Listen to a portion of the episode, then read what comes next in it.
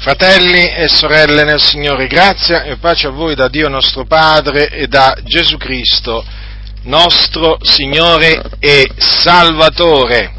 Ogni qualvolta Dio apre una porta ad un lavoro efficace, quindi un lavoro che porta frutto nel Signore, dico ogni qualvolta Dio apre una porta ad un lavoro efficace, sorgono molti avversari, molti nemici.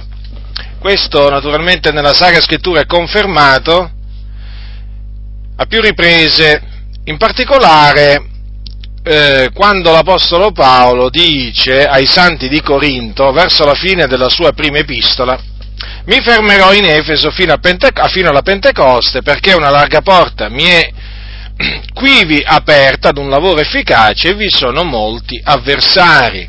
Se poi eh, diciamo, si va nel libro degli Atti degli Apostoli, si noterà appunto eh, quante avversità eh, l'apostolo, l'apostolo Paolo aveva avuto mentre si trovava in Efeso a eh, predicare la parola, la parola di Dio.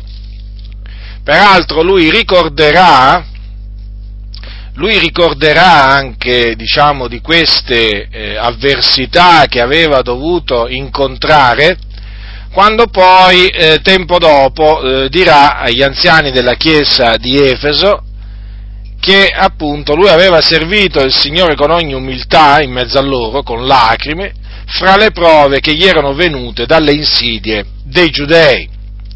Dunque, nessuno si illuda, eh, le avversità eh, sorgono quando eh, si serve il Signore, le avversità sorgono perché ci sono gli avversari, o meglio, perché c'è l'avversario, che è il diavolo, esiste il diavolo, eh, chiamato anche eh, Satana, e dunque, essendo che il diavolo è nemico di Dio, è nemico dell'opera di Dio, è inevitabile che il diavolo susciti degli avversari all'opera eh, di Dio.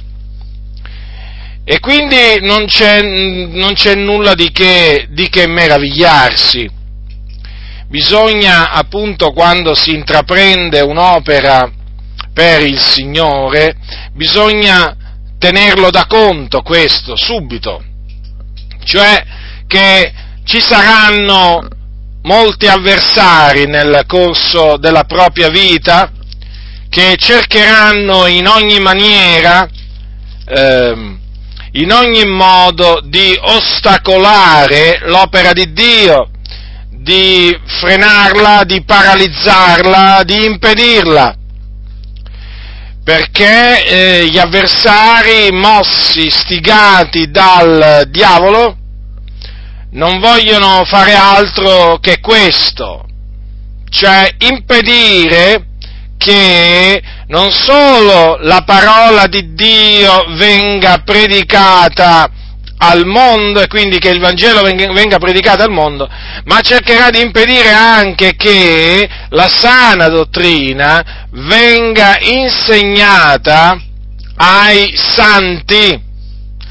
Sana dottrina mediante la quale i santi eh, appunto crescono, maturano e dunque predicazione fondamentale, quella della sana dottrina, perché edifica spiritualmente la Chiesa, d'altronde gli stessi apostoli, perché predicavano la sana dottrina, al fine di fortificare la Chiesa, di renderla matura, affinché la Chiesa avesse i sensi esercitati a discernere il bene dal male, affinché la Chiesa, eh, diciamo, si desse a fare le opere buone, affinché la Chiesa si santificasse, si conducesse in maniera degna dell'Evangelo.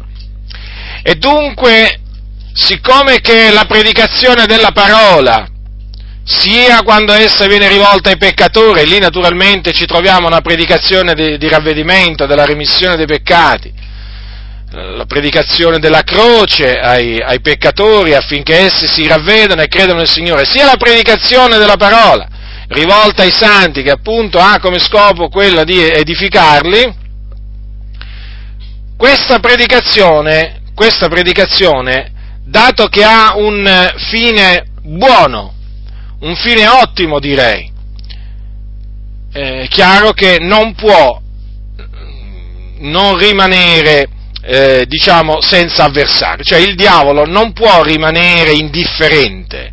È quello che ancora molti non hanno capito. Cioè, il diavolo, lo ribadisco, esiste, non è una favola, non è un pensiero. Il diavolo è un essere spirituale malvagio eh, che, cerca, che, ha cercato in ogni, in ogni momento della sua, della sua esistenza di eh, fare del male, di fare del male a coloro che eh, temono il Dio e osservano i suoi comandamenti, o comunque di impedirgli di fare la volontà, la volontà di Dio. E dunque, siccome che quando si predica la parola si fa la volontà di Dio, è assolutamente certo che egli non rimarrà indifferente, non rimarrà indifferente, ma cercherà in tutte le maniere, con la sua astuzia, di impedire che la parola si diffonda, che quindi cercare di impedire che le persone siano salvate e che la Chiesa sia edificata. Per spiegarvi, diciamo, questa opposizione che ricevono coloro che appunto il Signore chiama a compiere un'opera in mezzo al suo popolo, eh, ho preso, ho deciso di prendere Neemia. Neemia.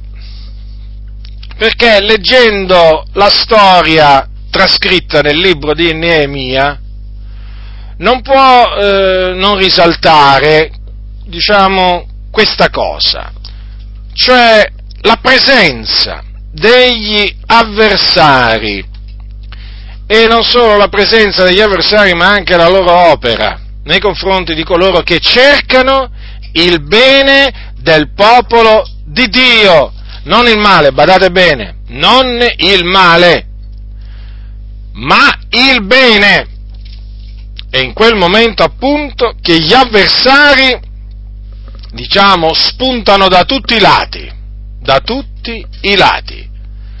Ora Neemia eh, si, trovava, si trovava in cattività, si trovava nel castello di Susan, quindi in, medio, in, in Oriente, eh, praticamente nel, nell'impero, diciamo, nell'impero, persiano, l'attuale, diciamo, Iraq-Iran, ecco, in quella, in quella zona lì.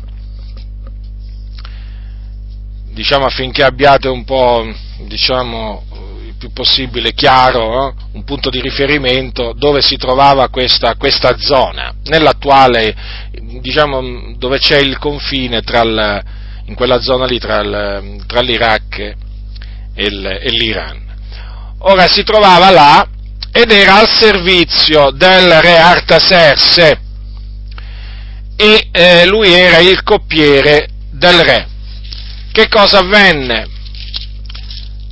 Avvenne che degli ebrei arrivarono dal paese di Giuda, appunto lì dove si trovava Neemia. Lui lì interrogò gli fece delle domande a proposito di quelli che erano scampati, cioè dei superstiti della cattività, perché il popolo era stato portato in cattività a motivo della sua malvagità, e la risposta appunto, eh, diciamo, rattristò molto Neemia, perché? Perché la risposta fu questa, i superstiti della cattività sono là, nella provincia, in grande miseria e nell'obbrobrio. Le mura di Gerusalemme restano rotte e le sue porte consumate dal fuoco. Allora, quando sentì questo, Neemia cosa fece? Fece cordoglio, si mise a piangere, digiunò, pregò il Signore. E naturalmente lui pregò il Signore perché? Perché aveva questo desiderio di tornare, di tornare nel paese di Giuda e segnatamente a Gerusalemme per ricostruire le mura di Gerusalemme. E dopo ciò si presentò davanti, davanti al re, dopo aver pregato. E naturalmente il re si accorse che Neemia era triste. Gli chiese perché era triste e lui rispose. Al che il re, cioè rispose dicendo qual era la, la ragione. Gli disse, come potrebbe il mio aspetto non essere triste quando la città dove sono i sepolcri dei miei padri è distrutta e le sue porte sono consumate dal fuoco? Allora il re gli fece questa domanda, che cosa domandi? E allora lui prima pregò il Dio e poi fece una richiesta al re. La richiesta era quella appunto che fosse mandato in Giuda per riedificare le mura di Gerusalemme. E il re acconsentì. La cosa piacque al re, che poi lui gli fissò un tempo no, per il ritorno, e il re gli diede, gli diede delle lettere a Neemia da portare appunto al di là del fiume, e eh, naturalmente delle lettere di raccomandazione. E tutto questo naturalmente avvenne perché la mano di Dio era su Neemia, perché quello che Neemia aveva avuto in cuore di fare era nella volontà di Dio, infatti era la volontà di Dio che Gerusalemme fosse ricostruita, anche perché nel libro del profeta Isaia il Signore aveva predetto che Gerusalemme sarebbe stata ricostruita. Ora, che cosa avvenne appena Neemia arrivò, diciamo, a Gerusalemme? O meglio, quando lui arrivò presso i governatori d'oltre il fiume, così sono chiamati, lui diede loro delle lettere, le lettere del re, e avvenne questo. Quando dice la scrittura al capitolo 2 di Neemia, versetto 10, quando Samballatto l'Oronita e Tobia il servo Ammonita furono informati del mio arrivo, ebbero gran dispiacere della venuta di un uomo che procurava il bene dei figlioli di Israele. Vedete dunque, la scrittura già ci dice da subito che ci fu qualcuno che si dispiacque per l'arrivo di Neemia. Non era arrivato un malfattore, non era arrivato qualcuno che cercava il suo interesse, non era eh, arrivato, diciamo, un impostore, ma era arrivato qualcuno che evidentemente era stato mandato da Dio per il bene dei figlioli di Israele, ma questo qualcuno non era gradito a questi, a, queste, a questi individui, diciamo non era una persona grata, così si chiamano oggi quelle persone appunto che arrivano in una certa nazione eh, e non sono considerate persone grate, però spesso avviene questo perché sono dei malfattori. Ma qui non, non, siamo davanti a un malfattore, ma a un uomo giusto, a Neemia. Ecco che appunto si legge che ebbero grande dispiacere. Grande dispiacere, non un semplice dispiacere, ma un grande dispiacere. Già, perché coloro che Dio ha deciso di usare, coloro che Dio manda ad operare per il bene dei figli di Israele, procurano sempre un grande dispiacere a eh, diciamo, una categoria di persone eh, che sono appunto gli avversari, che sono i nemici della croce, che sono i nemici della sana dottrina. È chiaro che qui ci troviamo davanti a una riedificazione delle mura, una riedificazione materiale, quindi, delle mura di Gerusalemme, delle, delle sue porte. Ma nel nostro caso parliamo di una riedificazione spirituale. Parlo di riedificazione perché in effetti qua ci si trova davanti a uno spettacolo veramente di miseria in mezzo alla Chiesa. Una grande miseria popolo di Dio veramente si trova in mezzo a una miseria, a un obbrobrio veramente che non mi aspettavo, non mi aspettavo di trovarlo. Perché ho potuto riscontrare che sono stati demoliti i fondamenti. E la Bibbia dice quando sono rovinati i fondamenti che può fare il giusto? Cioè il discorso, fratelli, è questo. Qua ci sono stati dei nemici che hanno operato subdolamente di soppiatto in mezzo alla Chiesa e hanno rovinato i fondamenti su cui il giusto appunto si deve reggere.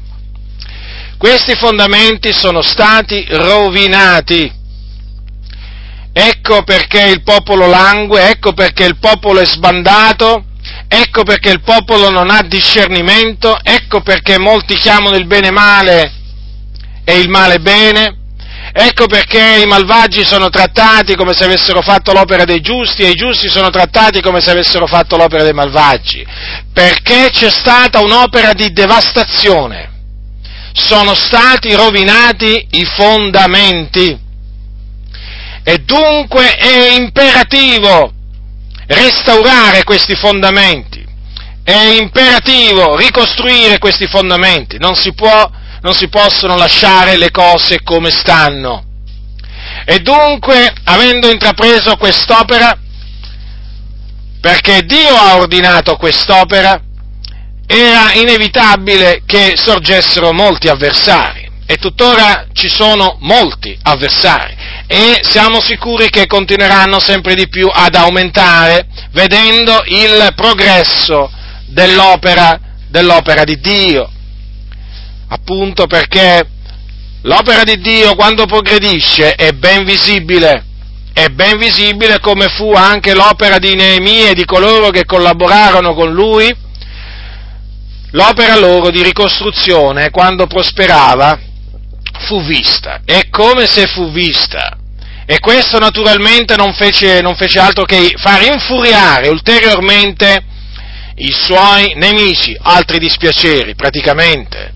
Comunque, allora, per ritornare a Neemia, Neemia che cosa fece? A un certo punto, dopo aver fatto una ricognizione per andare a vedere diciamo, in che stato si trovavano le mura e le porte di Gerusalemme, ecco che disse appunto, leviamoci, mettiamoci a costruire.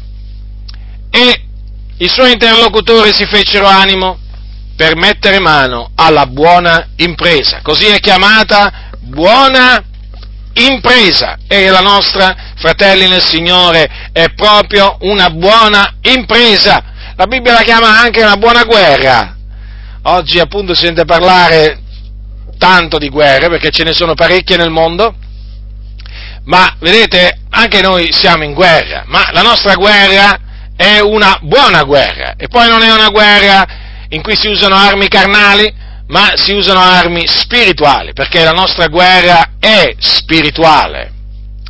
E dunque che cosa avvenne quando, quando appunto Neemia e gli altri giudei si misero, diciamo, a ricostruire le mura, cioè cominciarono a intraprendere quest'opera, avvenne che Sambalat, lo Oronita e Tobia servo Ammonita e Geshem l'arabo si fecero beffe di loro e li sprezzarono. C'è scritto che li sprezzarono dicendo che cosa state facendo? Vi volete forse ribellare contro al re? Vedete dunque, ecco com- come si sono manifestati da subito i nemici, i nemici del popolo di Israele Nemici, badate bene, che sono all'interno del territorio, eh? E vedete, anche que- nel nostro caso i nemici sono all'interno, all'interno dei locali di culto, sono all'interno. Anche noi abbiamo i nostri Samballat, i nostri Tobia, i nostri Geshem, però sapete, loro si chiamano cristiani evangelici, non si chiamano ammoniti, non sono arabi, non sono roniti, loro sono cristiani evangelici, tra virgolette. Taluni sono teologi, taluni sono pastori, altri sono evangelisti, altri sono profeti, altri sono apostoli. Sì, altri sono dottori. Questi sono i titoli che portano. Ecco appunto che costoro si fecero beffe, si manifestarono e sprezzarono, e sprezzarono Neemia e gli altri che appunto si erano levati per mettersi a compiere questa buona impresa. Ma Neemia non si lasciò nella maniera più assoluta intimidire, impaurire, non si demoralizzò e infatti gli rispose in maniera franca l'Iddio del cielo e quegli che ci darà buon successo, noi suoi servi, ci leveremo e costruiremo, ma voi non avete né parte né diritto né ricordanza in Gerusalemme. Vedete dunque? Neemia riconobbe chi erano coloro che servivano Dio e coloro che invece non lo servivano. Disse infatti, noi suoi servi ci leveremo e costruiremo. E difatti loro si levarono e costruirono. Collaborarono perché naturalmente Neemia ebbe dei collaboratori e ognuno fece la sua parte, ognuno ricostruì, diciamo, un pezzo di mura. Vedete dunque la collaborazione. Certamente Neemia, eh, Neemia era colui che dirigeva i lavori, sovrintendeva, diciamo, a tutti i lavori, però vedete ci fu bisogno dell'aiuto, appunto, della collaborazione di tanti di tanti altri, infatti eh, questo lo potete leggere al capitolo 3 di Neemia. E ancora, ecco, ancora si parla, diciamo, di questi nemici, al capitolo 4, al versetto 1, ascoltate. Quando Samballat udì che noi edificavamo le mura, si adirò, si indignò fuor di modo, si fe beffe dei giudei e disse in presenza dei suoi fratelli e dei soldati di Samaria, che fanno questi spossati giudei? Si lasceranno fare, offriranno sacrifici, finiranno in un giorno, faranno essi rivivere delle pietre sepolte sotto mucchi di polvere consumate dal fuoco? Tobia l'ammonita che gli stava accanto disse edifichino pure, se una volpe vi salta su farà crollare il loro muro di pietra, certo, perché vedete, questi li deridevano, vedete? Tra di loro come si divertivano, si divertivano a prendere in giro appunto quei giudei timorati di Dio che si erano veramente messi a fare quell'opera degna di lode. Ma ancora una volta, ancora una volta, vediamo che Neemia tirò dritto come si suol dire e non si lasciò per niente impaurire e così proseguì il lavoro, il lavoro di ricostruzione e il lavoro progredì perché il popolo aveva preso a cuore il lavoro. Certo, perché vedendo che l'opera progrediva, poi sapete, il popolo è incoraggiato, si fa forte, prende coraggio e i nemici naturalmente stavano in agguato perché loro appunto quando vedono che l'opera progredisce, quando vedono che il popolo prende a cuore poi questa opera di riedificazione e i nemici naturalmente si scatenano. E cosa dice qua la scrittura? Ancora una volta la scrittura insiste su questo e se insiste, naturalmente, bisogna prestarci molta attenzione, perché qui veramente i nemici si arrabbiano nel vedere un'opera buona progredire. Non era un'opera cattiva quella che portavano avanti nei miei gli altri, ma questi nemici proprio si rattristavano e si indignavano. Ma quando Samballat, Tobia, gli arabi, gli ammoniti, gli asciodei ebbero udito che la riparazione delle mura di Gerusalemme progrediva e che le brecce cominciavano a chiudersi, ne ebbero grandissimo sdegno. E tutti quanti assieme congiurarono di venire ad attaccare Gerusalemme e a crearvi del disordine. Vedete dunque qua già si comincia a parlare di un complotto, di un piano per eh, appunto attaccare Gerusalemme, crearvi disordine, quindi è evidente che lo scopo era quello di interrompere la ricostruzione delle mura. Appunto i servi di Dio pregarono il Dio, misero delle sentinelle e si armarono, e si armarono. Tanto che appunto con una mano, con una mano costruivano e con la, nell'altra tenevano l'arma. Comunque il Signore, il Signore fece sì che quel disegno, quel disegno andasse, diciamo, che fallisse praticamente. Perché, vedete, quei nemici volevano eh, piombare in mezzo ai giudei per ucciderli e appunto far cessare i lavori. Ma il Signore fece sì appunto che Neemia e gli altri fossero informati di tutto ciò e quando appunto i, i loro nemici seppero di ciò, il Dio frustrò il loro disegno. Ma da quel giorno naturalmente, come dice Neemia, la metà dei miei servi lavorava e l'altra metà stava armata di lance, di scudi, d'archi, di corazze, i capi erano dietro a tutta la casa di Giuda quelli che costruivano le mura e quelli che portavano, caricavano i pesi, con una mano lavoravano e con l'altra tenevano la loro arma. E tutti i costruttori lavorando portavano ciascuno la spada cinta ai fianchi. Dunque vedete fratelli nel Signore come appunto Neemia e tutti gli altri continuarono imperterriti in quell'opera che Dio aveva iniziato tramite di loro. Certamente ci furono le avversità, perché avete, visto che gli avversari non, diciamo, non rimasero diciamo, indifferenti, però loro perseverarono Poi cosa c'è scritto andando avanti? Sempre appunto di questi individui, Samballat, Tobia, Geshem e gli altri. Ascoltate, perché questi, vedete, non si arrendono, i nemici non si arrendono.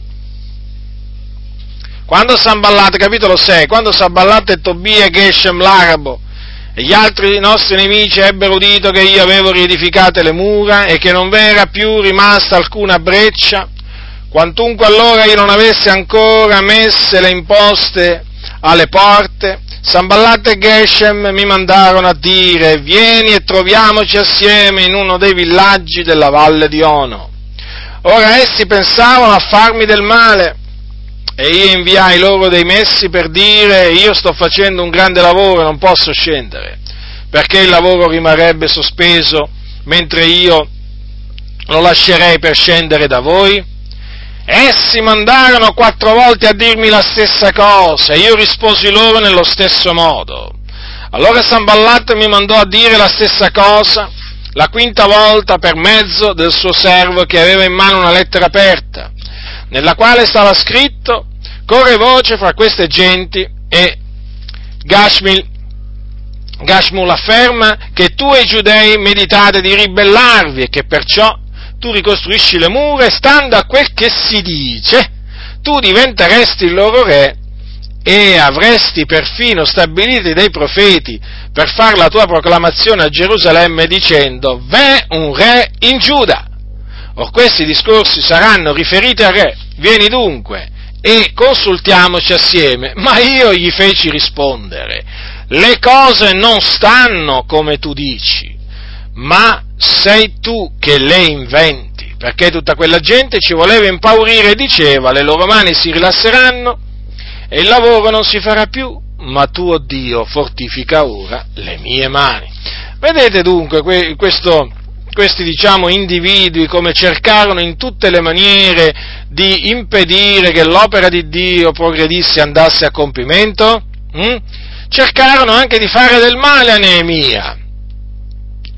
E, e poi, naturalmente, lo calunniarono, lo calunniarono appunto mettendo in giro la voce che lui appunto aveva intenzione di farsi stabilire eh, re in Giuda. Questo naturalmente ci mostra che, eh, diciamo, come al solito, una delle armi in mano ai nemici è la calunnia, mettere in giro accuse infondate, quindi inventate contro coloro che eh, si, de- diciamo, si devono distruggere, perché danno fastidio perché procurano, qual è questo fastidio? Perché procurano del bene ai figlioli di Israele.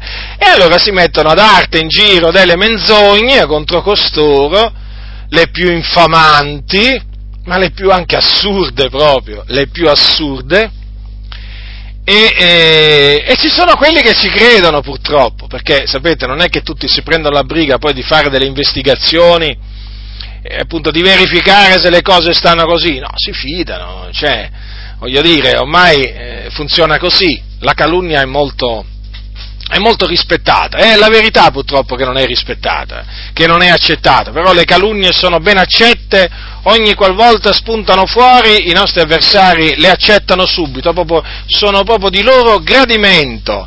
La verità no, ma le menzogne, le menzogne sì, perché sapete la lingua bugiarda odia quelli che ha ferito, dice la sapienza, e questi siccome che hanno dell'odio dentro il loro cuore, proprio hanno dell'odio. Loro parlano di amore, ma vi posso assicurare che con la bocca parlano di amore, ma nel cuore hanno odio. Benedicono con la bocca, ma veramente maledicono col cuore perché queste persone sono persone false, sono persone che anche quando parlano con voce graziosa non c'è proprio da fidarsi, anzi vi dirò, come dice la sapienza, quando parla con voce graziosa non te ne fidare perché ha sette abominazioni in cuore. Sapete, coloro che vi vogliono fare del male vengono a voi e vi parlano con una voce graziosa. Sì, proprio così, con voce graziosa. State attenti dunque quelli sono i peggiori nemici che esistono. Ora che cosa dice la Sacra Scrittura? Prosegue sempre Neemia che racconta, vedete, ha scritto queste cose appunto affinché rimanessero, diciamo, per le generazioni a venire e affinché servissero di consolazione, di incoraggiamento.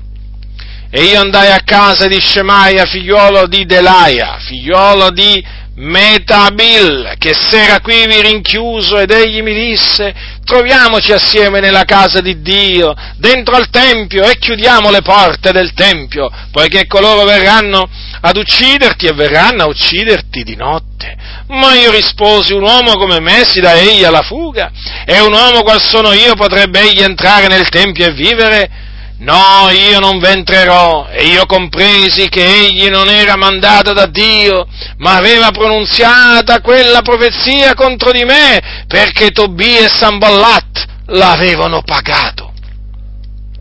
E l'avevano pagato per impaurirmi ed indurmi ad agire a quel modo e a peccare affin di avere materia di farmi una cattiva reputazione e da coprirmi d'onta. Oh mio Dio, ricordati di Tobia, di Samballat e di queste loro opere.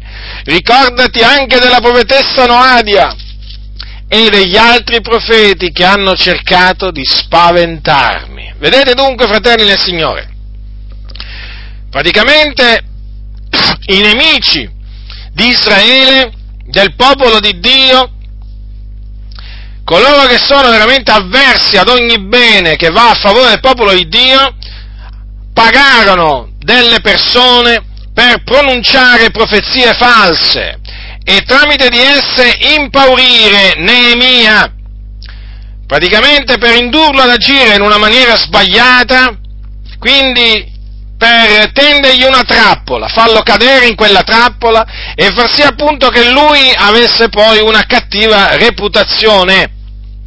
Vedete, questo ci mostra, fratelli, che i nostri nemici non vanno per il sottile, sono pronti a tutto a tutto, fratelli. Ci troviamo davanti a dei delinquenti, dei malfattori, degli imbroglioni, degli iniqui, dei malvagi, degli impostori. Li chiamiamo in questa maniera perché appunto sono tali. Sono appunto, hanno il carattere di Samballat, di Tobia, di Geshem. Tenetelo bene davanti agli occhi questo, fratelli nel Signore. Questa è gente per la quale il fine giustifica i mezzi.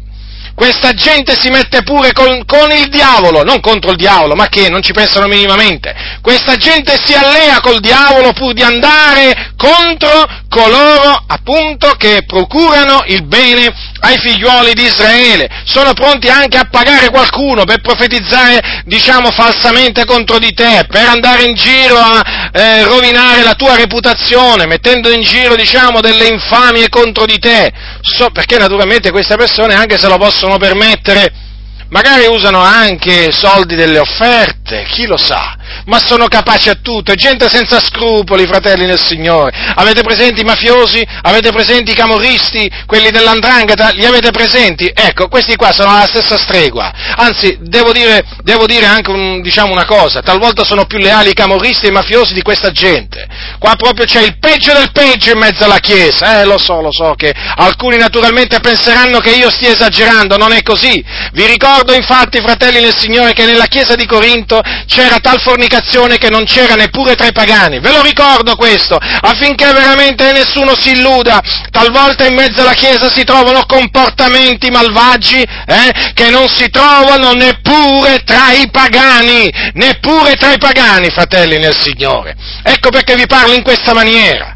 Oramai in mezzo alla Chiesa, fratelli del Signore, voi dovete sapere oramai che c'è un complotto, c'è un complotto, si alleano come Erode e Ponzio Pilato, contro i giusti si alleano, sono nemici magari, però quando si tratta di andare contro i giusti, contro quelli che vogliono riedificare, vi posso assicurare che diventano amici, oh che amici, baci, bacetti, abbracci, inviti, si scambiano i pulpiti, ma certo perché loro si sono confederati contro i giusti, ma soprattutto si sono confederati contro il giusto, contro l'Eterno, l'Iddio vivente e vero. E quindi non prevarranno, non prevarranno, loro si vogliono fare beffe del Signore, ma sappiate che Dio si farà beffe di loro e non permetterà che i loro iniqui disegni vanno veramente, vadano a compimento, perché li frustrerà li annienterà, li svergognerà, perché egli è Dio,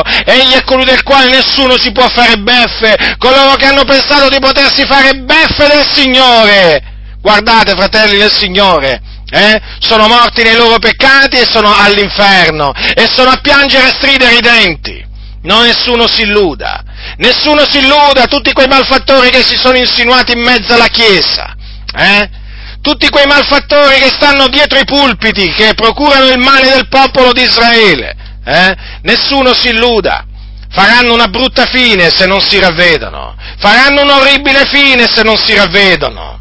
Loro possono ridere, sghignazzare, ma loro possono fare tutto quello che vogliono, naturalmente sempre nei limiti imposti dal Signore, ma vi posso assicurare che quelli che appunto che cercano di farsi beffe del Signore perché loro vo- cercano di farsi beffe del Signore, il Dio si farà beffe di loro e quando moriranno eh, non saliranno ma scenderanno nel soggiorno dei morti perché là appunto vanno gli empi, là vanno gli empi e questi sono empi perché solo degli empi possono veramente provare dispiacere nel vedere la ricostruzione delle mura di Gerusalemme che progredisce.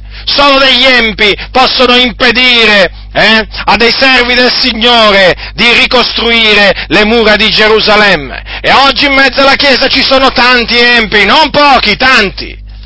E si definiscono cristiani evangelici. Sta a noi dunque identificarli, riconoscerli, perché si riconoscono. L'albero si riconosce dal frutto.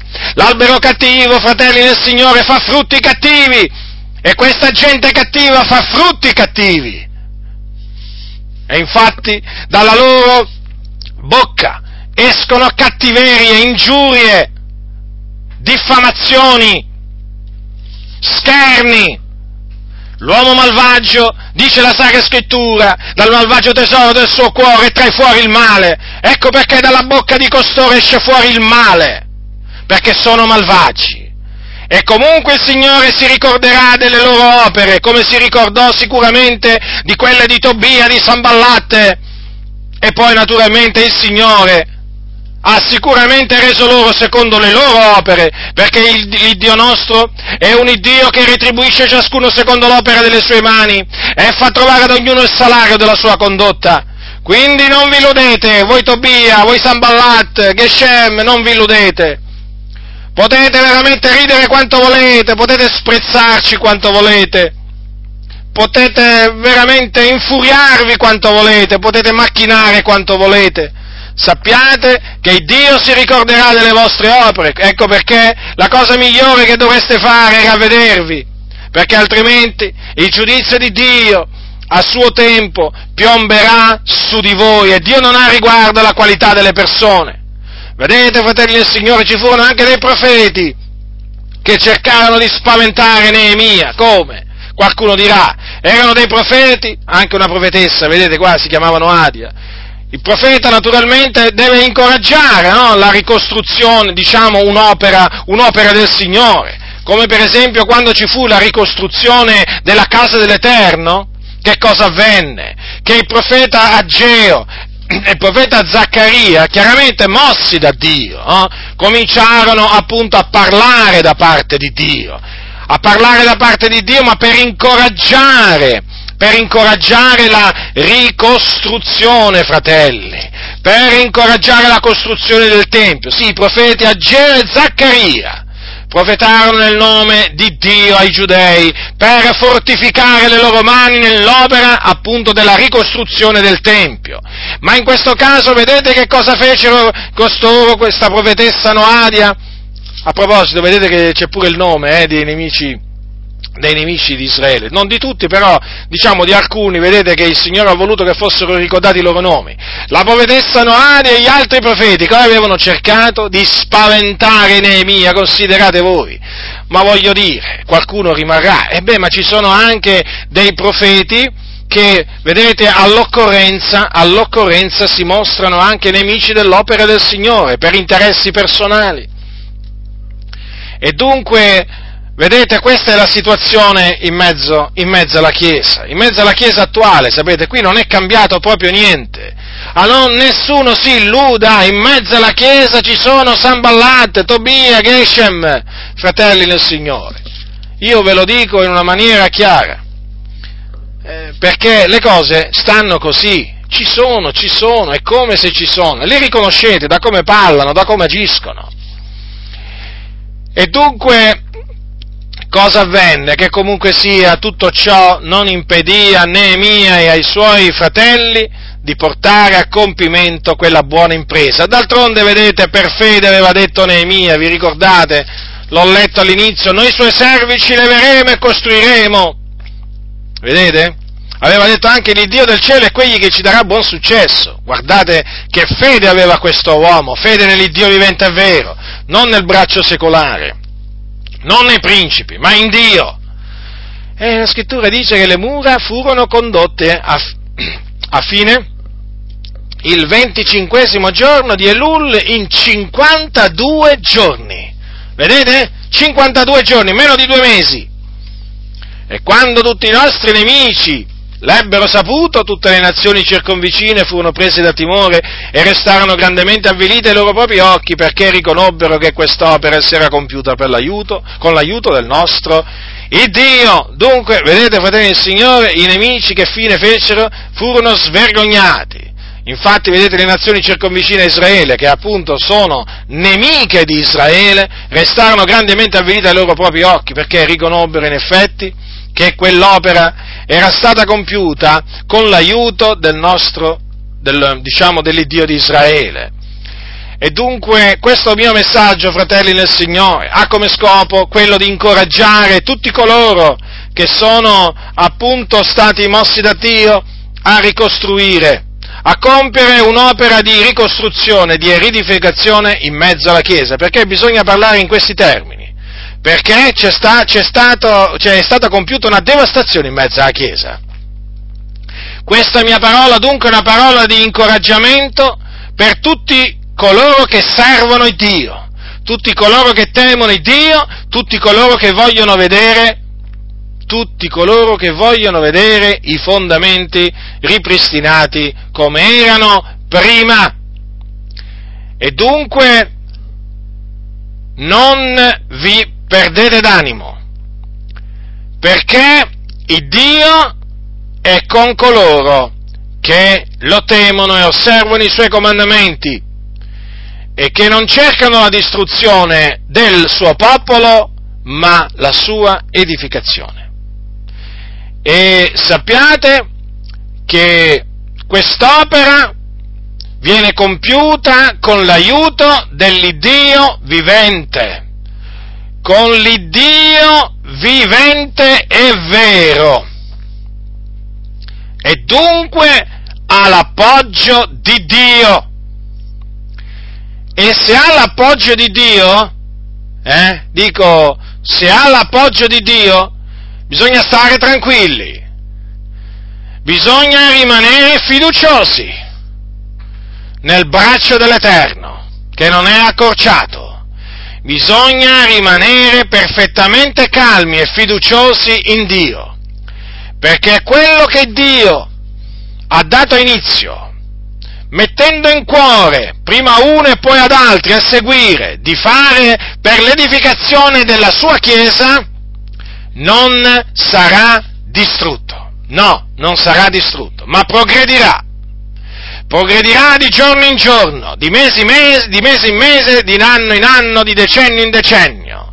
Progredirà, fratelli, sarà inarrestabile, perché appunto l'iniziatore di tutto ciò è l'Iddio vivente e vero.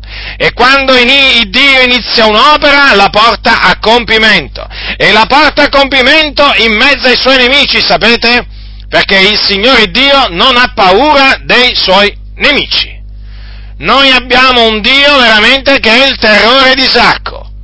E sappiate che se c'è qualcuno che deve avere paura qua, sono appunto i nemici della croce, sono gli impostori, devono avere paura di Dio perché il nostro Dio è veramente tremendo. Infatti il suo nome è il tremendo. E dunque la mia è una parola di incoraggiamento, di forte incoraggiamento, verso tutti coloro che veramente hanno messo la mano all'aratro, o comunque la mano veramente alla cazzuola, in questo caso, per costruire. Perché il nostro desiderio, fratelli, è quello di costruire di edificare la Chiesa dell'Iddio vivente. Certo, il lavoro è tanto, come potete vedere qui il lavoro non manca. Il lavoro è tantissimo perché la devastazione è stata enorme. I nemici dove hanno potuto distruggere hanno distrutto. La dottrina l'hanno fatta a pezzi, l'hanno fatta a pezzi l'hanno proprio, non dico annientata, ma poco ci è mancato, perché oramai, oramai la sana dottrina non ha più accesso in questi circoli, in questi club, in queste aziende, come le chiamo aziende le denominazioni, perché ormai sono proprio delle vere e proprie aziende. La sana dottrina non ha accesso, fratelli del Signore, la porta è stata chiusa alla sana dottrina. Sì, sì, è come se ci fosse fuori dai locali di culto di queste comunità un cartello vietato, capito? Vietato l'entrata alla sana dottrina e naturalmente anche a coloro che portano la sana dottrina. Sì, a livello spirituale ci troviamo proprio in questa situazione. Si sono fatti una dottrina su misura, perché si sono fatti un Dio su misura, un Gesù su misura. Praticamente attribuiscono a Dio e a Gesù quello che gli pare e piace, eh? hanno creato una dottrina veramente compiacente ai desideri della loro carne e quindi praticamente quasi tutto è lecito. Quasi tutto è lecito e ci accusano a noi di vedere il male dappertutto. Tante volte vorrei domandare a questa gente, ma se noi vediamo il male dappertutto, ma voi dove lo vedete? Vorremmo saperlo ogni tanto dove vedete il male, perché pare che questi il male non lo vedono da nessuna parte perché oramai nella Chiesa è come se il male non esistesse, infatti non parlano mai contro il male. No, e nemmeno contro i malvagi. Se parlano, parlano contro il bene e contro appunto i buoni e i giusti.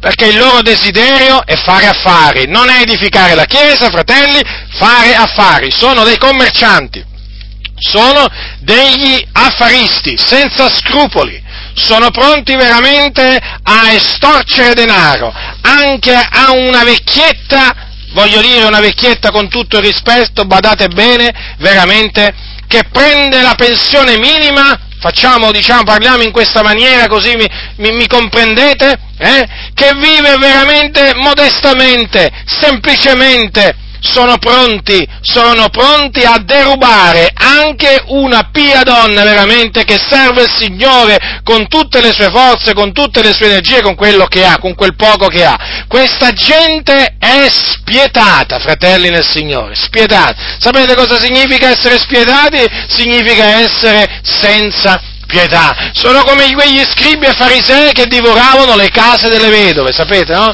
Le vedove che sono nelle loro afflizioni, o magari come quegli empi che ai tempi di Giobbe, no? O comunque anche ai giorni dei profeti, no? Si approfittavano degli orfani. Questa gente, fratelli nel Signore, ha un cuore spietato. Ah, voi li sentite parlare dell'amore di Dio ma questi nel loro cuore non hanno amore di Dio, perché si rifiutano di osservare i comandamenti di Dio, perché questo è l'amore di Dio che osserviamo i suoi comandamenti, quindi se uno si rifiuta di osservare i suoi comandamenti non ha l'amore di Dio nel cuore. Molto semplice, fratelli, e costoro veramente in mezzo alla Chiesa fanno quello che vogliono loro. Sono gente spietata, sono gente veramente che si fa beffe delle, veramente delle sventure altrui, si fa beffe, sì, ridono, sì.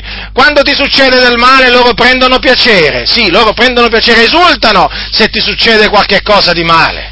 E soprattutto stanno sempre in agguato per, diciamo, gonfiarsi sempre di più di denaro, col tuo denaro. Questa gente è capace veramente di usare anche veramente i bisognosi eh, come esca per appropriarsi del vostro denaro, perché a questa gente non interessa nulla dei poveri, nulla, come a Giuda Iscariota. Non interessa nulla dei poveri come non interessava niente a Giuda Iscariota, infatti Giuda Iscariota che cosa, che cosa faceva? Giuda Iscariota era ladro, portava via di quello che veniva messo nella, nella borsa, ve lo ricordate? Eh? E una volta parve che si preoccupasse appunto dei poveri, ma non era così. Lui voleva che in quella borsa entrasse denaro perché era ladro. Ecco perché appunto taluni, diciamo, eh, si premurano no, a far sapere, a fare, diciamo, de, far sapere, diciamo, di iniziative di beneficenza, così loro le chiamano, eh, mettendo magari foto di bisognosi, bambini, anziani, e poi magari cosa fanno? Fanno, fanno, questo perché questa gente senza scrupoli appunto usano, sfruttano l'immagine, l'immagine visiva dei bisognosi oh, per arraffare denaro, per arraffare denaro. E dicono dopo ci pensiamo noi, daremo noi ai poveri. E quei poveri non vedranno niente di quello che voi mandate, di quello che voi date, o magari le briciole, mentre loro si trattengono la gran parte del denaro eh, per andare a fare i loro pranzi ai ristoranti, per passare le loro ferie alle Maldive o magari in questi posti appunto molto famosi dove ci si diverte, eh, a fare la bella vita, a fare la vita nel lusso. Fratelli nel Signore, qua ci si trova davanti a queste persone in mezzo alla Chiesa, d'altronde sono empi, questi non è che sono giusti, sono empi, questi qua eh, la grazia di Dio l'hanno trasformata in dissolutezza, questa è gente proprio, questa qui è proprio gente che cioè, gonfia, gonfia, piena di arroganza, piena di superbia, ma voi li vedete appena li incontrate, vedete, vedete alcuni, alcuni veramente eh, non hanno ancora capito che le persone arroganti, le persone superbe, le persone stolte, appena si vedono, appena si incontrano, talvolta veramente non, diciamo, non serve nemmeno ascoltarli, le persone malvagie si vedono proprio anche, anche proprio dal viso, dallo sguardo, si vede proprio dal loro portamento. Certo, se parlano è meglio perché così almeno dal loro cuore esce tutta la loro malvagità. Eh? Però voglio dire, si riconoscono, sapete, si riconoscono. L'uomo malvagio si riconosce anche dallo sguardo, ricordatevelo questo, lo sguardo maligno, lo sguardo maligno. E qui appunto ci troviamo, ci troviamo ad affrontare in mezzo alla Chiesa questi nemici, questi nemici, perché loro sono nemici della Chiesa, loro non procacciano il bene della Chiesa, ma procacciano il male. Ma ringraziamo veramente il Dio, l'Iddio Onnipotente in Cristo Gesù, perché in ogni tempo il Signore ha sempre suscitato degli uomini come Neemia e come appunto coloro che poi gli prestarono la mano d'associazione per procurare del bene al suo popolo. E quindi vedete poi alla fine il Signore converte il male che è stato fatto al suo popolo, lo converte in bene, già, lo converte in bene, perché il nostro Dio è colui proprio che eh, crea l'avversità, sì, ma la crea sempre, poi per trarre gloria per il suo nome. Quindi se da un lato non ci dobbiamo meravigliare no, della presenza di tutti questi avversari, dall'altro anche, fratelli del Signore, dobbiamo, dobbiamo essere forti, dobbiamo veramente eh, andare, andare avanti, senza nella maniera più assoluta lasciarci intimidire, impaurire, appunto da questi, da questi avversari, di cui sappiamo appunto qual è l'obiettivo, di cui sappiamo benissimo qual è l'obiettivo. Ma vedete chiaramente i nostri avversari, la verità è che loro sono infuriati, sono infuriati perché vedono che diciamo, la ricostruzione progredisce, esattamente quello che avveniva, niente, niente, di straordinario, niente di nuovo sotto il sole, perché appunto vedono che le brecce appunto sono riparate, perché vedono che le mura salgono e allora naturalmente si indignano fuori di modo e allora sbuffano e allora veramente calunniano e allora macchinano, ma il Signore Dio è con noi e noi appunto sapendo questo noi sapendo questo andiamo, andiamo avanti, sopportando le afflizioni come dei buoni soldati di Cristo Gesù, perché è chiaro che si viene afflitti in mezzo, in mezzo, alla guerra, fratelli del Signore, in mezzo alla buona guerra si rimane afflitti, sapete? Qui non è che stiamo dicendo che stiamo sempre cantando, voglio dire, ci sono dei momenti in cui si è tristi, si è tristi perché si è abbattuti, però sapete, il Dio, l'Iddio nostro è un Dio che consola gli abbattuti, non li lascia abbattuti, ma li consola, perché il nostro Dio è il consolatore, è il consolatore. E quindi vedete, fratelli del Signore, in mezzo alle afflizioni che siamo chiamati a patire per amore dei fratelli, perché alla fine poi le afflizioni che si patiscono in mezzo a questa ricostruzione, in quest'opera di ricostruzione, sono afflizioni che si patiscono per amore dei fratelli, affinché veramente i fratelli ne ricevano del bene. E voglio dire, in mezzo a queste afflizioni Dio ci consola, oh come ci consola il Signore. Il Signore, sapete, talvolta ci può consolare anche con una visione, con un sogno, con la venuta eh, con la venuta di un fratello, no? o con le parole di un fratello, o con una lettera di un fratello, voglio dire, perché sapete, il Signore ha tante maniere per, c'ha tante maniere per consolare, per consolare i, suoi, i suoi servi, per incoraggiarli, per fortificare le loro mani, perché veramente, fratelli, i tempi sono difficili, eh? I tempi sono difficili, i tempi sono malvagi, io veramente rimango meravigliato quando veramente vedo che certi fratelli ancora non hanno capito i tempi in cui viviamo. Quali sono veramente questi tempi? Questi sono tempi malvagi, sono giorni malvagi questi. Sono, sono quei giorni in cui appunto la sana dottrina non viene sopportata non viene sopportata. Questi sono i giorni in cui si accumulano dottori secondo le loro proprie voglie e distolgono le orecchie dalla verità, si volgono alle favole. Sono questi i giorni, fratelli. Noi stiamo vivendo proprio in quei giorni che appunto eh, la scrittura predisse, predisse che sarebbero arrivati quei giorni e noi viviamo, Dio ha voluto che noi vivessimo in questi giorni. Ora considerate voi in mezzo alla Chiesa che situazione c'è. Non sopportano la sana dottrina, non la sopportano. Sopportano le favole, sopportano, diciamo, un altro Evangelo, sopportano un'altra dottrina, ma non la sana dottrina. Vedete? C'è scritto che non sopporteranno la sana dottrina. E la, quando sapete, quando non si sopporta una cosa, cioè la si detesta. E questi mostrano appunto la loro avversione verso la sana dottrina eh, in svariate in svariate maniere e usano, e usano sofismi, sofismi vari, per quello bisogna stare molto attenti bisogna stare molto attenti, prestare orecchio a come eh, diciamo, si sente parlare della sana dottrina in mezzo alla Chiesa. Perché guardate, i tempi sono malvagi, appena sentite qualcuno che sminuisce la sana dottrina, la sminuisce o la sprezza, eh? o la sprezza, fratelli nel Signore, dovete veramente guardarvi da quella persona, dovete guardarvi da quella persona, perché se quello non sopporta la sana dottrina, quello non potrà fare altro che del male alla Chiesa. Quindi deve essere ammonito, deve essere ripreso, deve essere ripreso. Coloro che non sopportano la sana dottrina vanno ripresi, fratelli, non lusingati, vanno ripresi per il bene della Chiesa.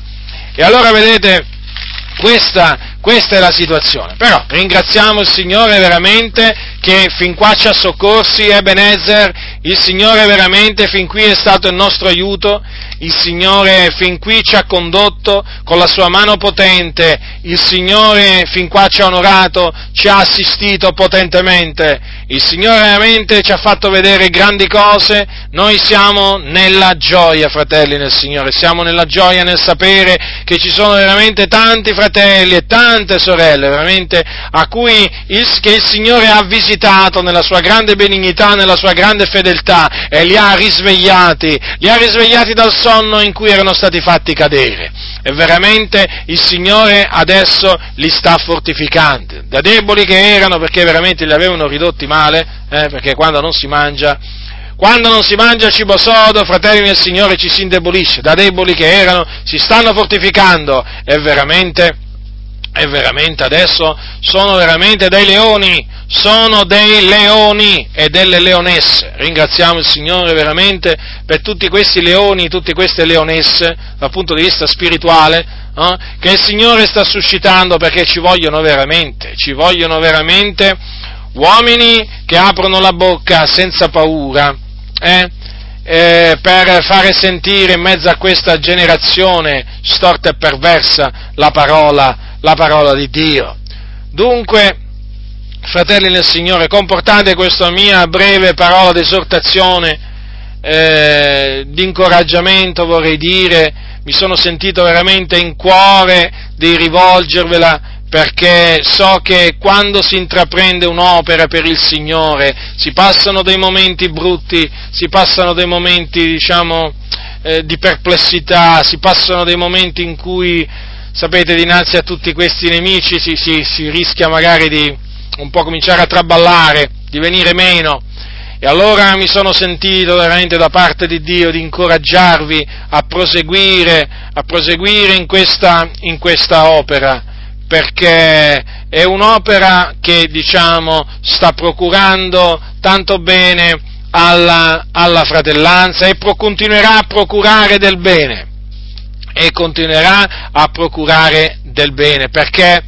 Perché è la parola di Dio, sapete che sta correndo velocissima, la parola di Dio sta correndo velocissima. E sapete quando la parola di Dio cade nella buona terra porta frutto, la parola di Dio opera efficacemente in coloro che credono, in coloro che l'accettano così com'è. E quando la parola di Dio, diciamo, porta frutto, allora veramente cosa succede? Che cosa succede? Che la Chiesa si fortifica, che la Chiesa appunto eh, diciamo, prende nuove forze, nuovo vigore per andare, andare avanti. E questo, e questo, è quello che sta avvenendo, e sta avvenendo tutto appunto sotto la direzione dell'Iddio vivente, è vero, perché colui che dirige appunto i passi dell'uomo da bene, sapete chi è? È il Signore. È il Signore colui che dirige i passi dell'uomo da bene, come dirisse i passi di, di Neemia, così ha diretto i nostri passi e sta dirigendo anche i vostri passi. E quindi dovete rimanere fiduciosi nel Signore, dovete rimanere calmi davanti al Signore, perseverando nella preghiera, fratelli, perseverando nel timore, nel timore di Dio non essendo per nulla spaventati dagli avversari, anzi, come dice l'Apostolo Paolo, dice l'Apostolo Paolo ai santi di, Filippo, di Filippi, ascoltate che cosa gli dice così, soltanto dice conducetevi in modo degno del Vangelo di Cristo affinché o che io venga a vedervi o che sia assente oda di voi che state fermi in uno stesso spirito combattendo assieme d'un medesimo animo per la fede del Vangelo e non essendo per nulla spaventati dagli avversari il che per loro è una prova evidente di perdizione ma per voi di salvezza. E ciò da parte di Dio. Quindi vedete, fratelli del Signore, quanto è importante andare avanti d'un medesimo animo, d'un medesimo spirito, d'un medesimo sentire, d'un medesimo amore, perché tutto ciò, tutto ciò appunto mette paura agli avversari, perché sapete per loro è una prova evidente di perdizione, ma per noi, fratelli, per noi è una prova di salvezza. Vedete quanto è chiara la Sacra Scrittura? Quindi uniti, uniti andiamo avanti, combattendo ad un animo veramente solo per la fede dell'Evangelo, per la fede che è stata una volta per sempre tramandata ai santi. Combattiamo la buona guerra in difesa del Vangelo e della sana dottrina, così tanto veramente odiata, disprezzata in mezzo alle chiese evangeliche. Voi sapete che la sana dottrina è molto, è molto disprezzata, no? ormai ve ne siete resi conto personalmente, ormai l'avete potuto appurare, eh? l'avete potuto appurare. E sapete che in cima a quelli che esprezzano la sana dottrina ci sono i pastori, non tutti ma comunque una buona parte. Ci sono loro, ma a noi veramente quello che importa è sapere che il Signore è con noi, quindi continuiamo ad attenerci a quello che sta scritto a quello che il Signore ha prescritto, senza allontanarcene, senza allontanarcene, senza andare al di là di quello che è scritto, fratelli del Signore. E continueremo ad avere l'appoggio, il favore dell'Iddio vivente e vero. E questo naturalmente senza essere per nulla spaventati dagli avversari. Per loro è sicuro una prova evidente di perdizione, ma per noi di salvezza. Quindi, fratelli, dal punto al quale siete arrivati, continuate a camminare, tenendo alta la testa, eh? con in mano la spada dello Spirito, con in mano la spada dello Spirito. Ricordo una volta mi raccontarono di un fratello che aveva avuto una visione, ebbe una visione e un angelo del Signore gli apparve, gli apparve, sì perché noi crediamo che gli angeli del Signore ancora appaiono, gli apparve con una spada, un, diciamo in una mano e la Bibbia nell'altra. Considerate, egli portò un messaggio da parte di Dio. Considerate un po' voi. Dunque, queste sono visioni gloriose, meravigliose che il Signore concede a suo tempo, quando vuole Lui, a chi vuole Lui, però il Signore le concede. E quindi vedete, fratelli del Signore, imbracciate la spada dello Spirito. Naturalmente anche, eh, voglio dire, il resto dell'armatura, però ricordatevi della spada, la spada dello Spirito, qual quale, guardate cosa dice la Sacra Scrittura ai, agli Efesini, quando dice la Sacra Scrittura così, dice così, prendendo allora, prendendo oltre tutto ciò lo scudo della fede, col quale potete spegnere tutti i dardi infuocati del maligno, prendete anche l'elmo della salvezza e la spada dello Spirito, che è la parola di Dio. Vedete? La spada dello Spirito, che è la parola di Dio. Imbracciate la, la spada dello Spirito, abbiate sempre la parola di Dio sulle vostre labbra, pronta pronta per consolare, pronta per incoraggiare, pronta per edificare, pronta per turare la bocca appunto ai seduttori di mente, ai cianciatori e ai ribelli. Quindi, fratelli, dal punto al quale siete arrivati, continuate a camminare per questa via, e non curanti di quello che Samballat, Tobia, che Shem diranno, faranno, ma andate avanti, andate avanti guardando al Signore, elevando a Lui le vostre preghiere, chiedendo al Signore veramente di liberarvi dalle mani degli uomini malvagi e molesti, perché appunto questi sono malvagi e molesti, e poi persistendo nell'opera del Signore, persistere, persistere fratelli del Signore, insistere, insistere, perché è un'opera quella che si compie nel Signore, che è efficace, che porta frutto, fratelli, che porta frutto,